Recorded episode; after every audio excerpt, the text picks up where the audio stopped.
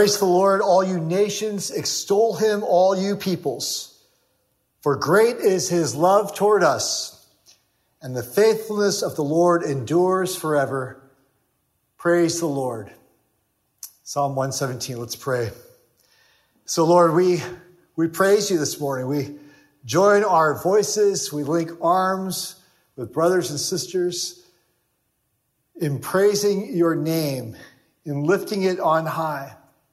And Lord, as we open your holy and infallible and inerrant word today, we open to the words of Mary's song, words of wonder, words of wisdom.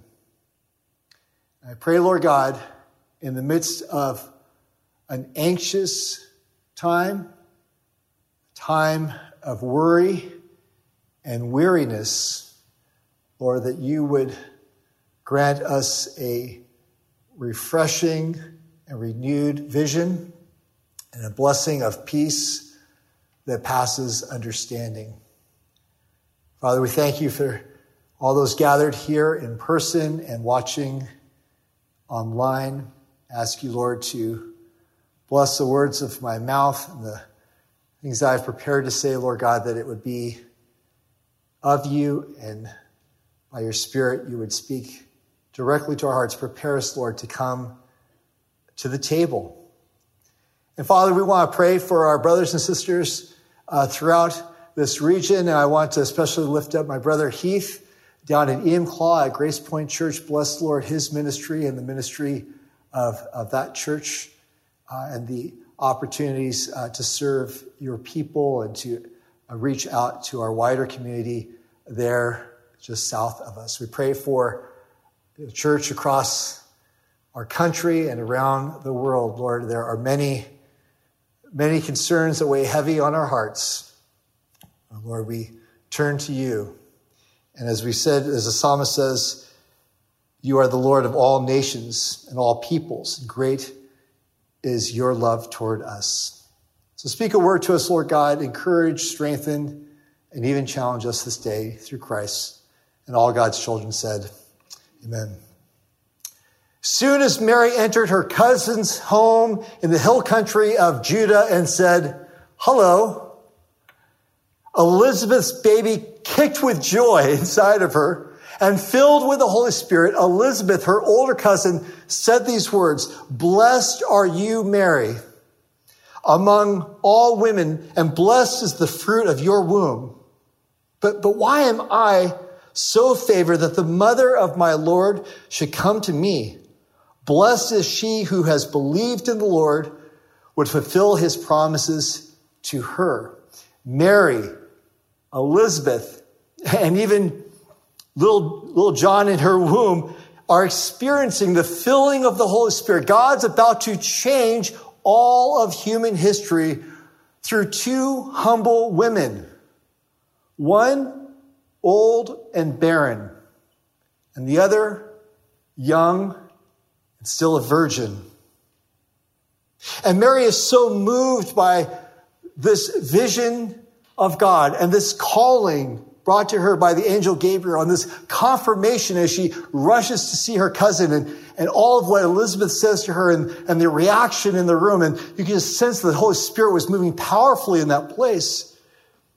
And here she is at the very beginning stage of preparing to be a mother. And, and moms here in this room and watching online, the first time you had a, a child, if you had more, more than one, you know the, I imagine the apprehension and the worry of that. In the midst of all of that, she finds a peace that passes understanding through praising God. She's so moved she breaks out in, in praise. She, she begins to sing this song to God. She magnifies the Lord. And, and we know it historically as being called the Magnificat, which is Latin for magnify. Our NIV translation uses the word glorify. Mary magnifies, glorifies, extols, we said in Psalm 117, the Lord. She finds in the midst of that circumstance reason to rejoice Say, God is our Savior. And just like we sang, like Rob just led us in singing O Holy Night, which is a, a touchstone throughout the season of Advent, a thrill of hope, the weary world rejoices. And we hear in Mary's song the beginnings of, of rejoicing of what God's about to do. Just as this carol and all carols at Christmas are pregnant with meaning, Mary's song is filled with, with meaning and emotion, with wonder and wisdom about Christmas. If you take anything from the message, if you're taking notes, this is what I want to communicate. This is so pressing in our time with the weariness and the worry, and the doubt that we have, and even the struggle in our faith.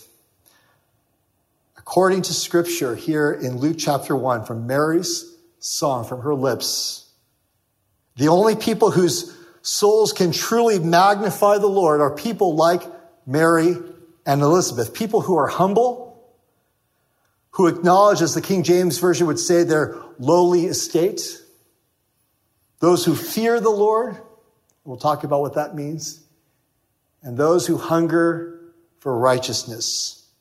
These are those that praise God and find peace in season and out of season. Verse 48 and 49, Mary says, sings, God has been mindful of the humble estate of his servant. From now on, all generations will call me blessed. For the mighty one has done great things for me. Holy is his name. God has, has blessed her to be the mother of the Messiah. But by modern standards, Mary's hardly blessed, is she? Would you call her blessed nowadays? She doesn't look very blessed. She's poor, young, probably 13, 14 years old, unmarried, teenager, pregnant, from a backwater little town called Nazareth. She's a, a poor peasant village girl. Doesn't seem too blessed, does she? Her community would soon shame her for the disgrace of being pregnant out of wedlock. Think about Joseph's reaction. They're betrothed to be married. They're not yet married. They're promised to get married. And, and Matthew kind of spells that out in Matthew 119. His initial reaction, he's thinking, maybe I should just quietly, like, get rid of her. And yet, and yet, whole world falling in around her, her whole world being turned upside down. She says, God has been mindful of me. God sees me. And despite her circumstances, Mary is able to, to praise God for honoring her. He said, she says, I will be blessed. And this isn't a humble brag like, I'm so blessed. She's like, God would see, seek to show favor to one like me. In her humility, she's able to identify God's blessing her in this incredible life changing moment. She sees herself as being blessed, and then she sees God's action in, in her life is consistent with his saving action throughout all of human history. Look at verse 50. He sa- she says, His mercy extends to those who fear him from generation to generation. So now she's not just looking at her own circumstance, she's broadening that. She's thinking of her humble circumstances, and now she's saying, with great wisdom, his mercy extends to those who fear him. The Bible says the fear of the Lord is the beginning of what? Wisdom. Proverbs 9, verse 10. When we think about being afraid of something, it's very different than, than fear. Fear of the Lord is a reverent awe, of turning to the Lord. So if someone were to say to me, I'm feeling anxious, worried, and afraid, one question I would ask a person walking with Jesus is Are you fearing the Lord in the midst of your circumstance? Many of us are familiar with Proverbs 9, verse 10, the fear of the Lord is the beginning of wisdom, but the next verse you may not be so familiar with. It says, For through wisdom your days will be many, and years will be added to your life. Isn't that interesting? Fear of the Lord is the beginning of wisdom. And, and if you fear the Lord, if you put the, the Lord God before you in awe, in reverence, if you magnify God, as Mary's singing here, in the midst of, we can all agree, a terribly difficult circumstance, Scripture promises years will be added to your life. Fearing the Lord means to magnify, to glorify God in your life. It's reverent awe of his holiness. And uh, for believers, it's only to be afraid of being on the wrong side of God's justice. That's the only thing we're to fear. Being on the wrong side of God's justice. But by his mercy, he offers us a relationship that's intimate and pulls us in. And then he says, now live in reverence before your God. Honor, do his name as Lord and Savior. That's the way of following Jesus. His mercy, she says, extends to those who are in awe of him. Can you say today, God is bigger than my problems? Putting everything in perspective in your life, all the hardships that you're facing, and there, there are many, many in this room, many at home, but can you say, God is bigger than my problems. Turn to the person next to you and tell them, God is bigger than your problems.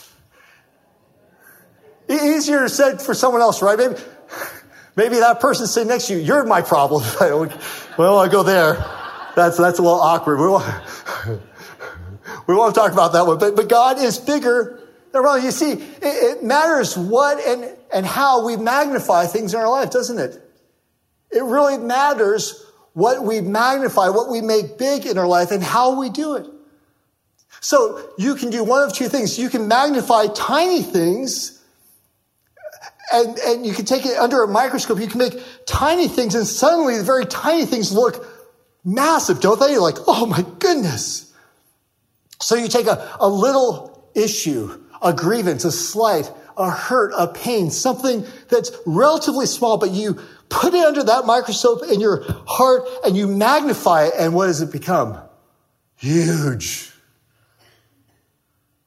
That molehill becomes a mountain, big and scary. It causes more worry and anxiety and fear. And anxiety can only go so far. You're, you can only run at that RPM for so long, and then it breaks down into depression. That's one way making little things big. Or you can magnify using a telescope pointed to the heavens and you make something unimaginably great look like it really is. You can look to the heavens and with a telescope you can see galaxies, billions upon billions. And with our, I sound like Carl Sagan, but with our, with our naked eye, we see thousands of of stars at night, right? Soon we'll see Elon Musk's little satellites rolling around, but you see many, many stars. But with a telescope, you magnify and magnify. Great, unimaginably huge things appear as they really are. So, what and how you magnify things in your life matters. I think Mary's instructing us to magnify the living God, our Savior. When we see God and magnify God, all the other things, the worries, the issues, the differences, the baggage, the hurts, the slights, the bills, even, they become small. Verse 51 and 52. He has performed mighty deeds with his arm. It's very she's very biblical here. She's, this is just straight out of Hebrew scriptures, that, that image of God's arm being with us, God going before us. He has scattered those who are proud, where? In their inmost thoughts. Isn't that interesting? Someone can present themselves as being very humble. Maybe a little, there's a little humble brag there, but in their inner thoughts, they're prideful. You present yourself in a certain way to the world, but, but in your heart, and, and what is the root of sin? It's, it's our pride. She says, God has scattered those who are proud in their inmost thoughts. He has brought down rulers from their thrones, but has lifted up the humble. Mary's celebration of God's strong arm, it recalls Hannah's song. If you want to study more on your own, you can look at 1 Samuel uh, chapter 2. There's a lot of interesting parallels between the song of Hannah, who's the mother of Samuel, and Mary here, the mother of Jesus. Both speak to these themes. The proud and the mighty of the world will be scattered. The kings will be deposed from their thrones. But it's the humble who fear God, like Mary and Elizabeth. It's the poor and the powerless who expect everything from God and nothing from this world. They will be the ones on that day to be raised high to high places, becoming a blessing for others. So as we walk through this, we see the humble, we see God fearing people. And lastly, we see those who hunger for righteousness. Those who hunger, long for, desire things that are right with God, living the way the Lord would have us, things that are righteous and that will last. The experience of the, of the thrill of hope and the, the peace that passes understanding, Mary celebrates this comes by God's redeeming work throughout the earth. She knows, as we know, that salvation is just not a matter of, of a disconnected soul going to heaven, but we are whole beings. Our theology is a wholeness of, of human soul, spirit, and body connected. Look at verse 53. He has filled the hungry with good things. And this is certainly a theme throughout the Gospel of Luke. When you look to the Gospel of Luke, he talks about those matters and concerns that are here on earth. Praying what is in heaven would be true on earth and meeting real needs. The gospel meets both spiritual and material needs to fill the hungry. And I am so proud of our church.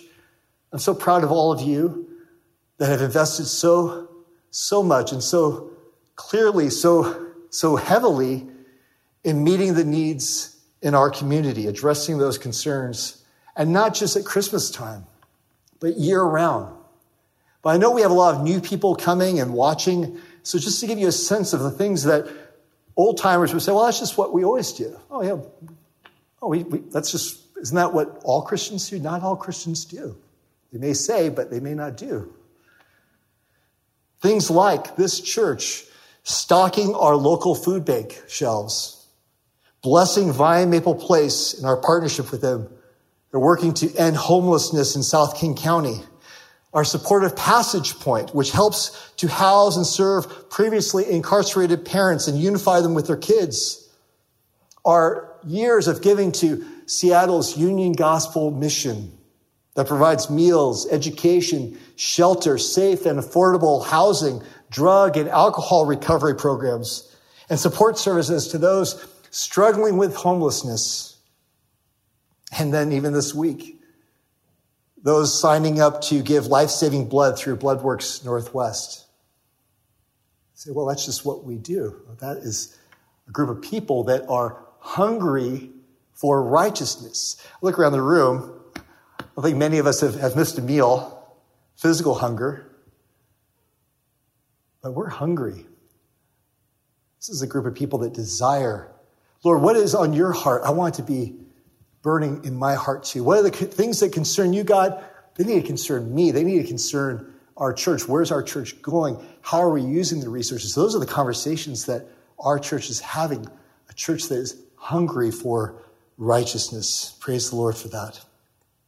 Because we do this together before the Lord our God. Mary's Son, our Savior, who calls us to lift the poor, to show them dignity and their worth, and to have a seat for them at the table.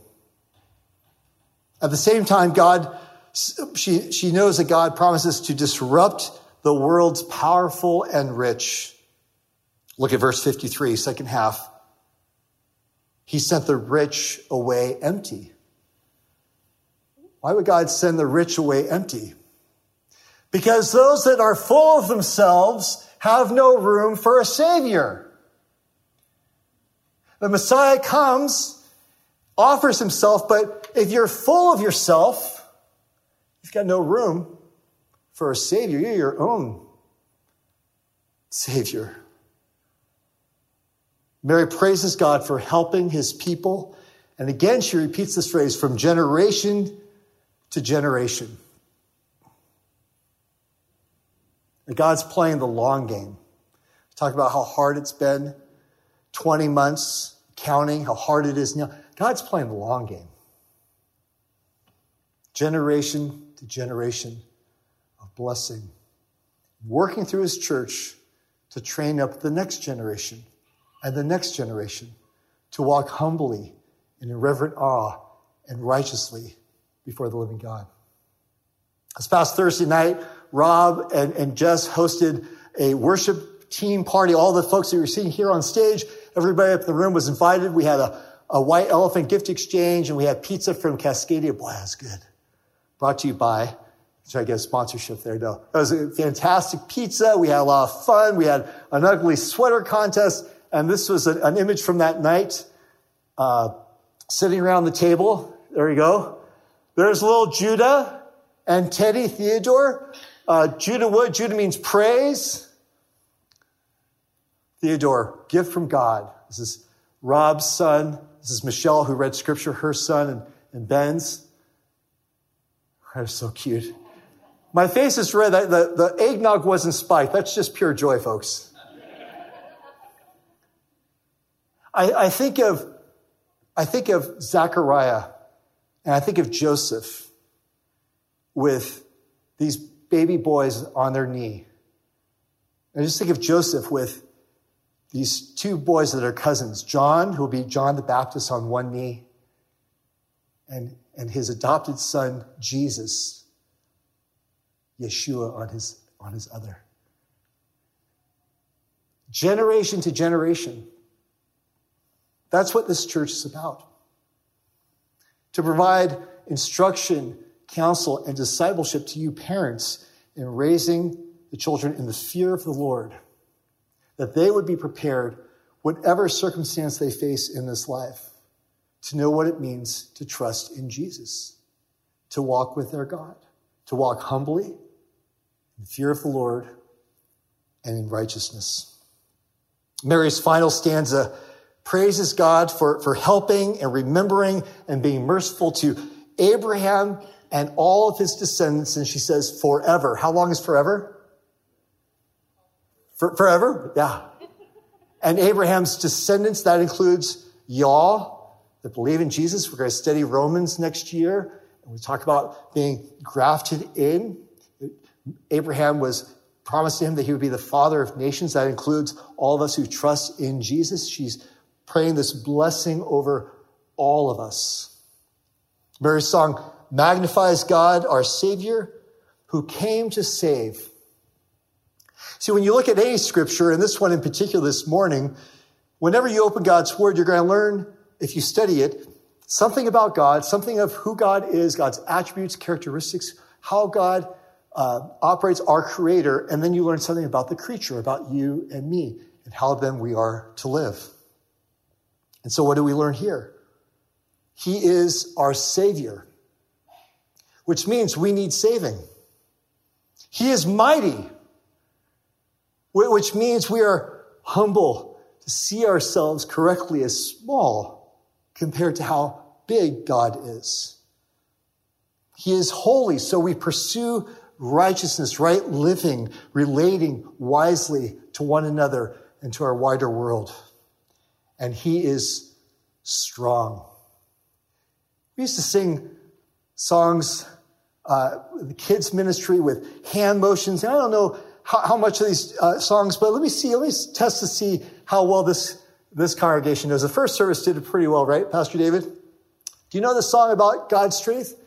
My God is so great, so strong and so mighty, nothing my God cannot do, right?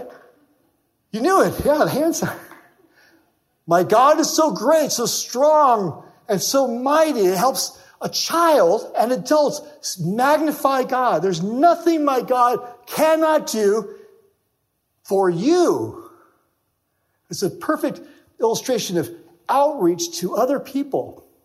There's nothing God cannot do for me. No, it ends with for you. This is ministry. Every generation raised in faith, every opportunity we have to gather to point people to our great King and Savior. And so our touchstone this series, O Holy Night, the stars are brightly shining. It is the night of our dear Savior's birth. Every message will be focused on the incarnation, the birth of Christ, God becoming human being. Long lay the world in sin and error. What's that mean? It means we're not living the right way. We're missing the mark. We've sinned before God. We are in error. Pining. It means waiting. They're saying we're, we're waiting on the Lord. We're long lay the world in sin and error. We're pining, waiting. Come on, come on already. Romans 8 22 says the whole world, the whole creation has been groaning as in the pains of childbirth right up to the present time. That's what it's referring to. Till he appeared and the soul felt its worth. God, you would come for me, for us now I feel my true worth. Not by the way man measures worth, but how you measure, how you see me, how Mary is seen. A deep sense of value of every human being made in the image of God. A thrill of hope, the weary world, the soul rejoices, for yonder breaks a new and glorious morn. There is the hope of that new day, what's coming. Eight months after Mary sang her song, and eight days after Christmas, that first Advent, she and Joseph uh, were in the temple for Jesus' uh, Brit Milah, the circumcision ceremony.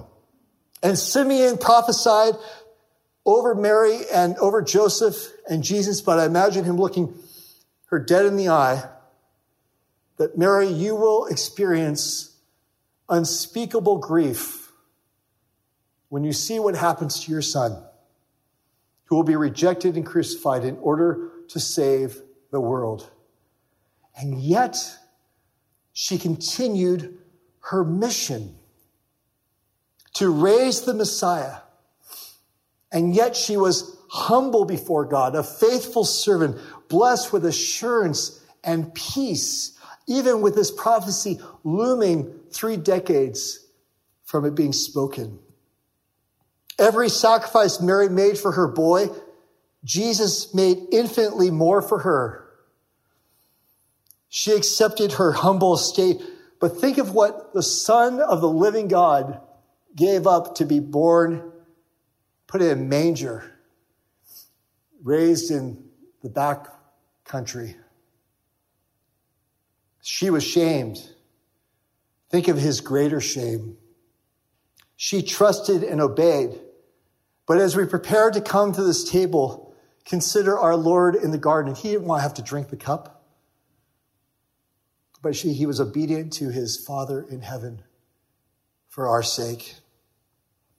Friends, as we sing his praises this Christmas, I pray that you would magnify the Lord your Savior. You would really dwell upon Mary. It says, Mary treasured all these things up in her heart, that we would treasure the deeper, much more profound meaning of that holy night. And how great and strong and mighty our Lord is compared to our relatively important right now, I know, hard and hurting, I understand, but relative to eternity, our small problems and worries and doubts and hurts.